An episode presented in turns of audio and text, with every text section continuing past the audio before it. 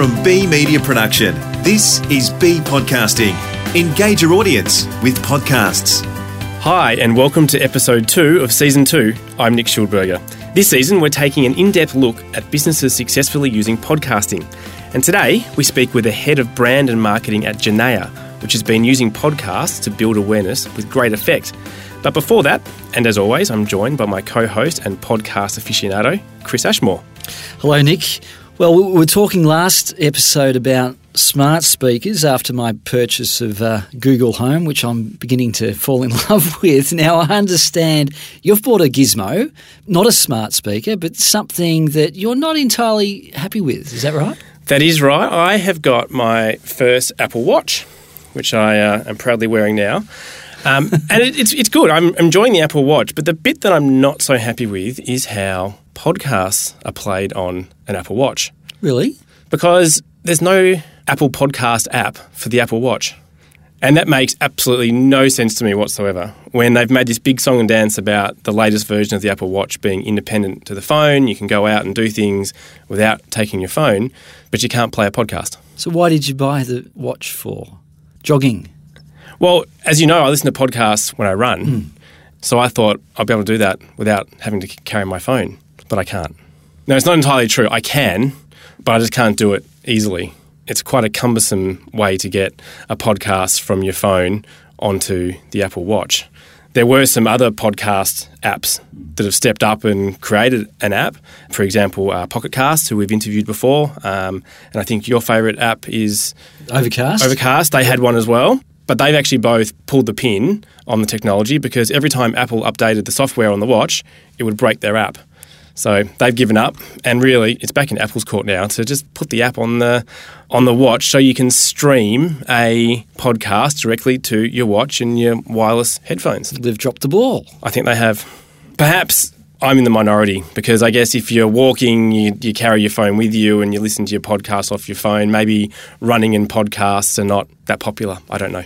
Oh, I think they probably are. They've dropped the ball in that technology. But speaking of technology, Nick, have you ever listened to a podcast and they've mentioned, say, a website or referred to a photograph or some other thing in the middle of the episode, and you want to check out that thing there and then, but you can't unless you go to the show notes? Obviously, you can't do it while you're driving, but when you're stationary somewhere.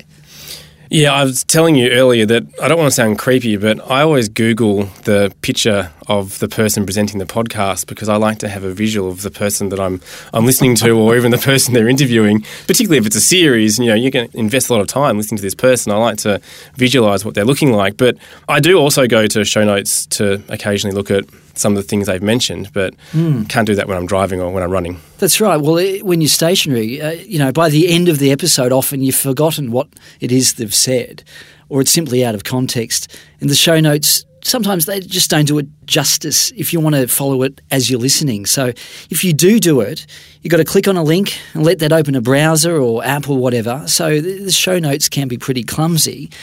Well, there's a new technology. The Guardian Mobile Innovation Lab has come up with an awesome podcast player which provides links and images in real time while you're listening. It has a window above the player itself that kind of looks like a Twitter feed. The only podcast they have available at the moment is called Strange Bird. Check it out. Have a look and see what I mean, that it adds extra information as you're listening to the podcast. It doesn't bombard you with stuff, but it allows you to see a graph or a table when they're talking about data and photographs of the people that they're talking about. So go to gdnmobilelab.com/strangebird to see what I mean. We'll put these... Yes, I know what you're going to say. I was going to say, we'll put the link in the show notes. Exactly. So if you're listening to one of these podcasts, you can still ignore the imagery and still listen like a normal podcast, presumably. You can. That's right. And it's not intrusive, so it's not like you're watching a video as you're listening. It just brings up certain bits and pieces. It's great. Did you know that Apple actually did this back in the mid-2000s? No. They called it an enhanced podcast, which allowed you to have visuals playing with a podcast, and you could have links that were clickable links, so you could go off to, if a business was talking about a product or a website or somewhere to go for more information, you could click links. But wasn't that a static thing that was always there on the home image of the podcast, or did it change as you're listening to it? It changed, and it was you had to have an IT degree to work out how to do it, because you had to basically code the slides into the podcast. Why have they stopped that? I have absolutely no idea. Our director of audio here, Peter Letts, used to do an enhanced podcast of our own podcast back in the mid-2000s. So perhaps we should talk to him about that another time. But we should really get to our case study for today's episode. Who have you spoken to? Well, last year, Nick, there was a lot of media attention given to Genea about their podcast, Modern Babies, a 10-episode series on the delicate and quite private subject of fertility treatment. Created by Nova Entertainment, we spoke with the producer of that podcast, Josh Butt, in episode 9, season 1 last year about the concept and how it was all put together. Genea was so happy with it and the positive feedback it received from patients and from within the industry that they commissioned a second series with a focus on personal stories this time behind conceiving. So to understand why, we hear from Nicole Papoutsis, Head of Brand and Marketing at Genea. Here's the interview. Well, Nicole, to begin with, could you briefly explain to our listeners what Genea does? Well, it's pretty simple. I like to think of the fact that we really just help people create families. That really is at the centre of everything that we do. But when you look at it more from a business perspective, of course, we're into IVF, all types of assisted conception, genetic screening, and also developing a lot of our own instruments and lab technologies, which is really exciting. Well, obvious question then. Who is your market? Look, I suppose it's pretty obvious that our primary market is women, and generally in the age group of around 28 to 40.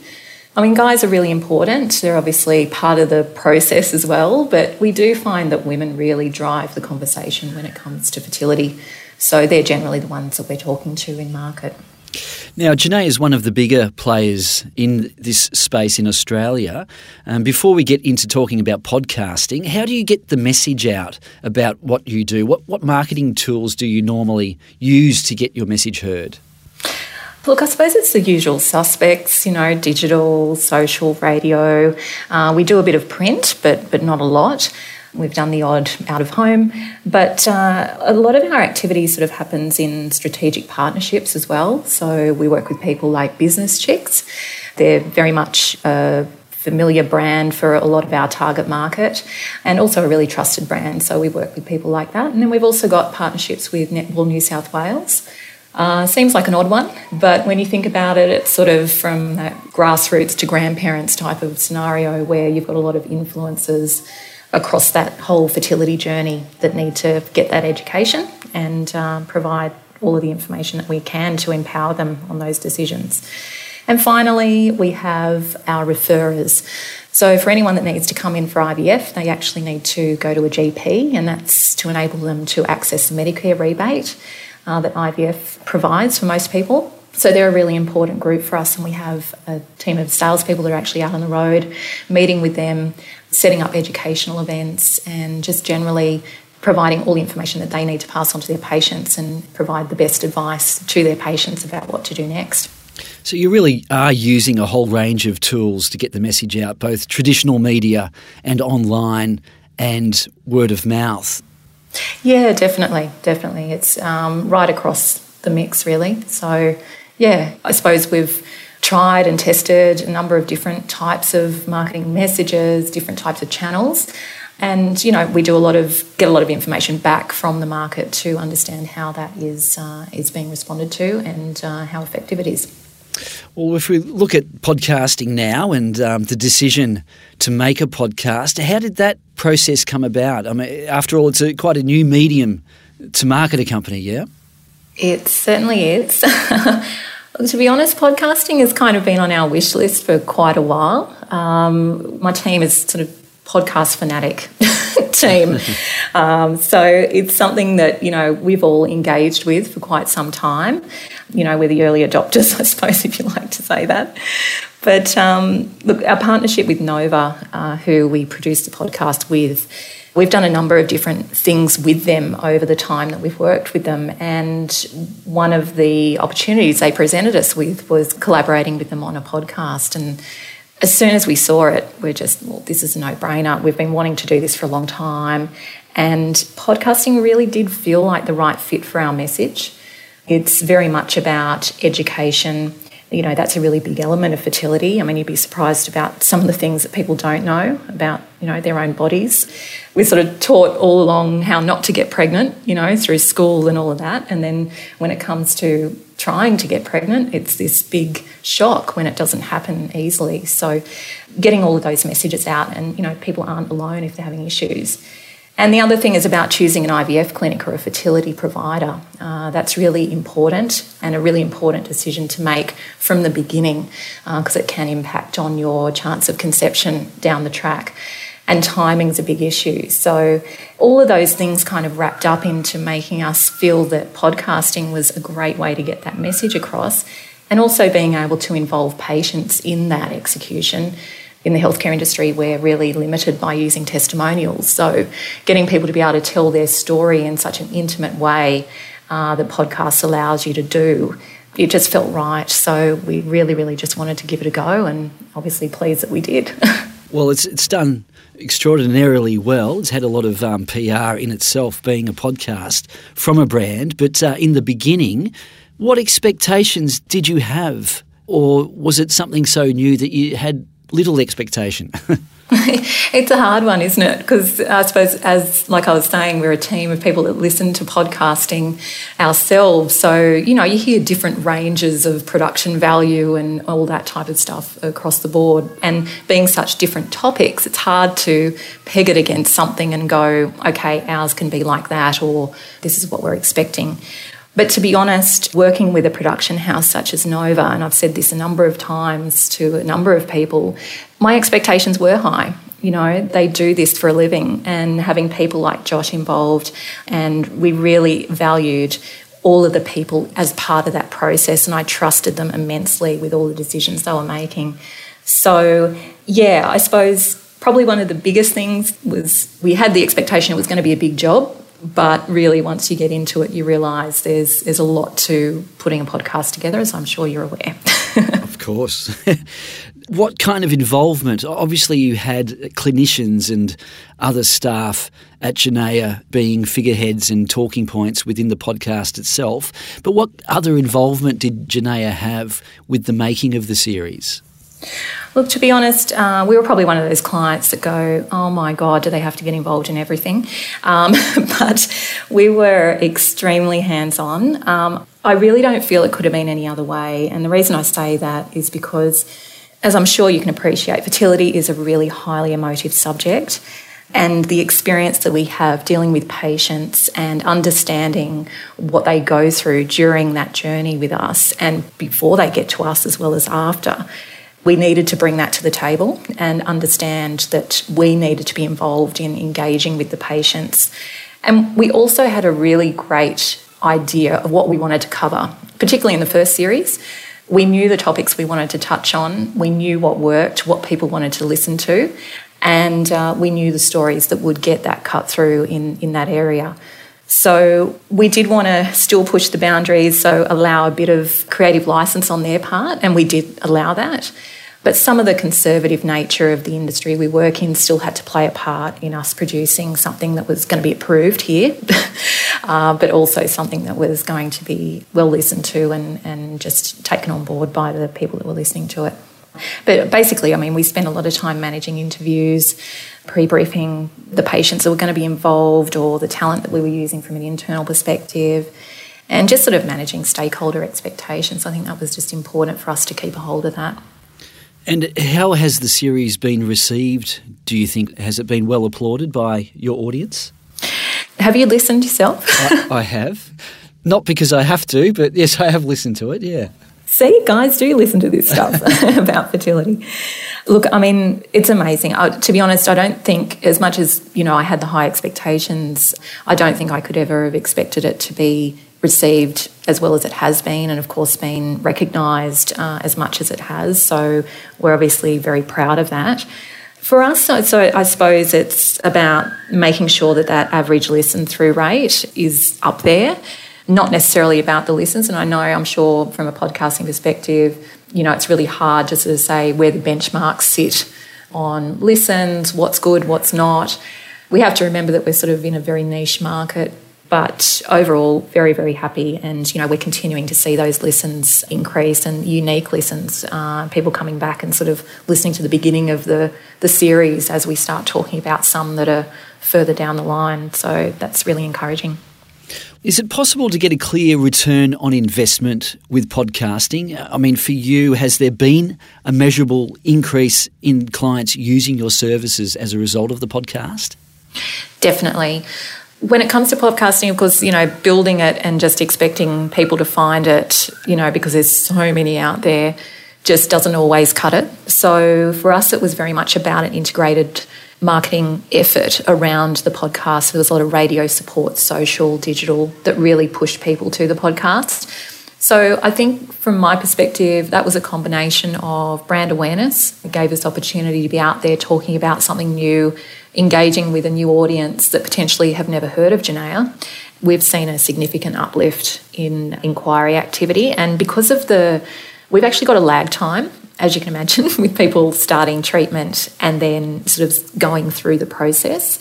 So ours isn't a sort of a click to buy scenario. So that's why focusing on the inquiry rate is really the bit that we can provide right now, because that's sort of what we've seen as an immediate response to that. We're probably waiting 6 to 10 months before we see an outcome on the bottom line business-wise. So it's fair to say that you have seen an increase in clients that you would probably attribute to the podcast series. Yes, in conjunction with all of our other activity that's been going on, but we had a very concerted effort in promoting the podcast and it being in market for a considerable amount of time last year. So I have no doubt that that has played a part in the increase in inquiry rate for sure. Well, you could have done a video series or a whole range of other different ways of getting the message out there and telling the story. What would you say is attractive about podcasting as a means of telling that message? I think video is great, and we've used video on a number of occasions and continue to do so. It's not something that we've totally abandoned and, you know, jumped across to the dark side of podcasting. But when we think about how people consume information around fertility, it is an intimate discussion. It's something that they're wanting to do often in private, and people are really time poor. So, you know, if you're sitting on a bus watching a video, it's very obvious what you're looking at or getting information on.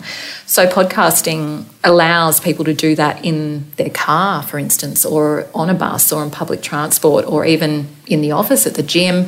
It just feels so much more versatile, and that's why we were drawn to it as well, because, you know, it all comes down to what your objectives are, who your audience is. And we know that's how they want to consume this type of information. Well, now that you're a bit of a podcast expert yourself, what would you say to other companies that are looking to get involved with podcasting? I think companies need to know what their objectives are. I think that's really key. That's the key with any type of marketing activity or anything, really.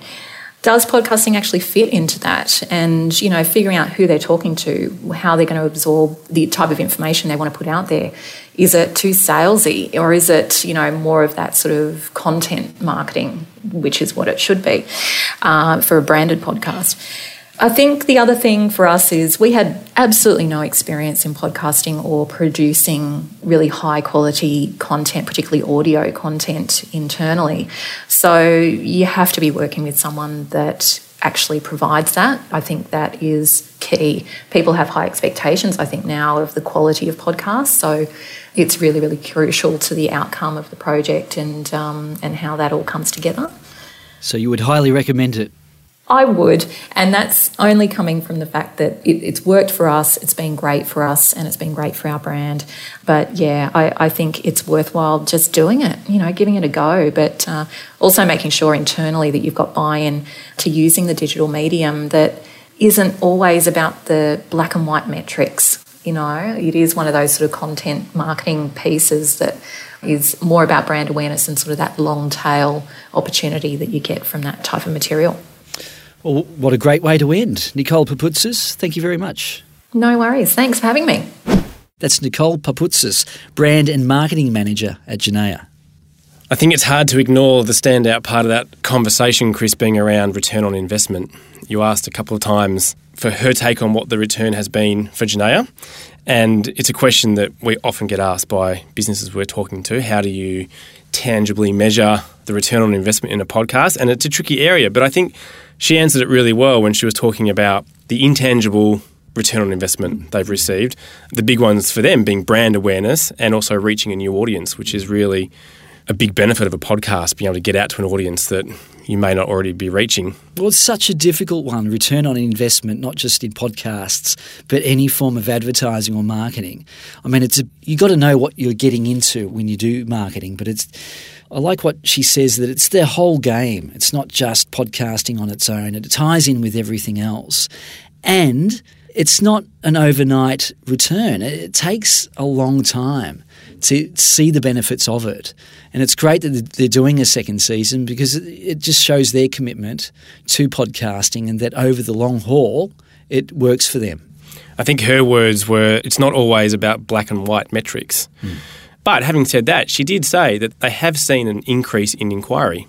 So to me, that's a fairly tangible outcome. It's a long sales cycle for their business, but if they've gone into season two, they're obviously confident that it's generating that inquiry, which is what they want to do, and the podcast has helped do that. Mm-hmm. Another thing she mentioned was that you can't just build a podcast and expect them to come. And this is something else we've mentioned in the past, that the marketing of the content is as equally important as the creation. So they spent a lot of time in making sure their podcast got out to that audience as well, because just putting it out there on Apple Podcasts is not going to suddenly create an overnight audience. It is that long tail and constantly pushing it out there like you would with any other content that you create for your marketing. And she closed, I think, with another important point just to finish on about the buy-in by Genea being really important in creating a successful podcast.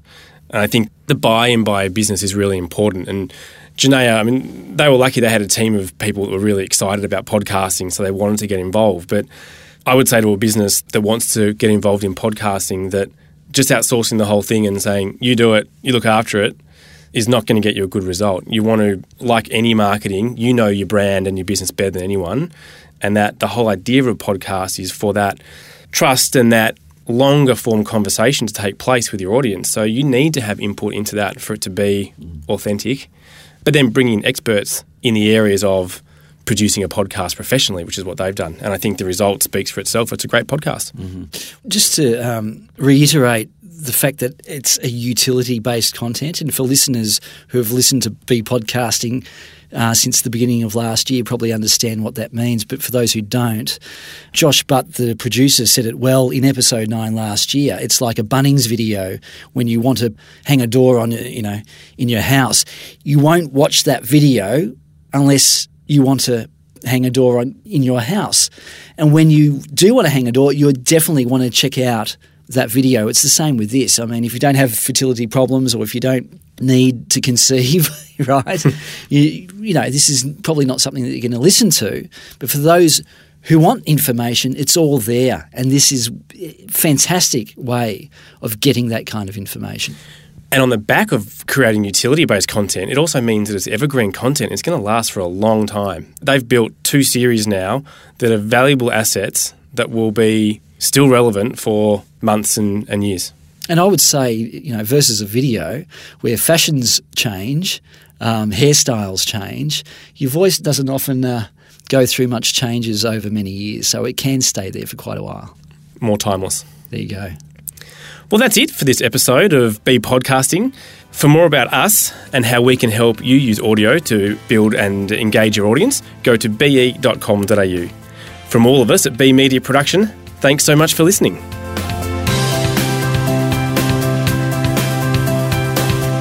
Be Podcasting is produced by the team at B Media Production. Managing Director Nick Schildberger, Executive Producer Heather Dawson, Producer Chris Ashmore, and I'm Peter Letts, Director of Audio. For more about us, go to be.com.au.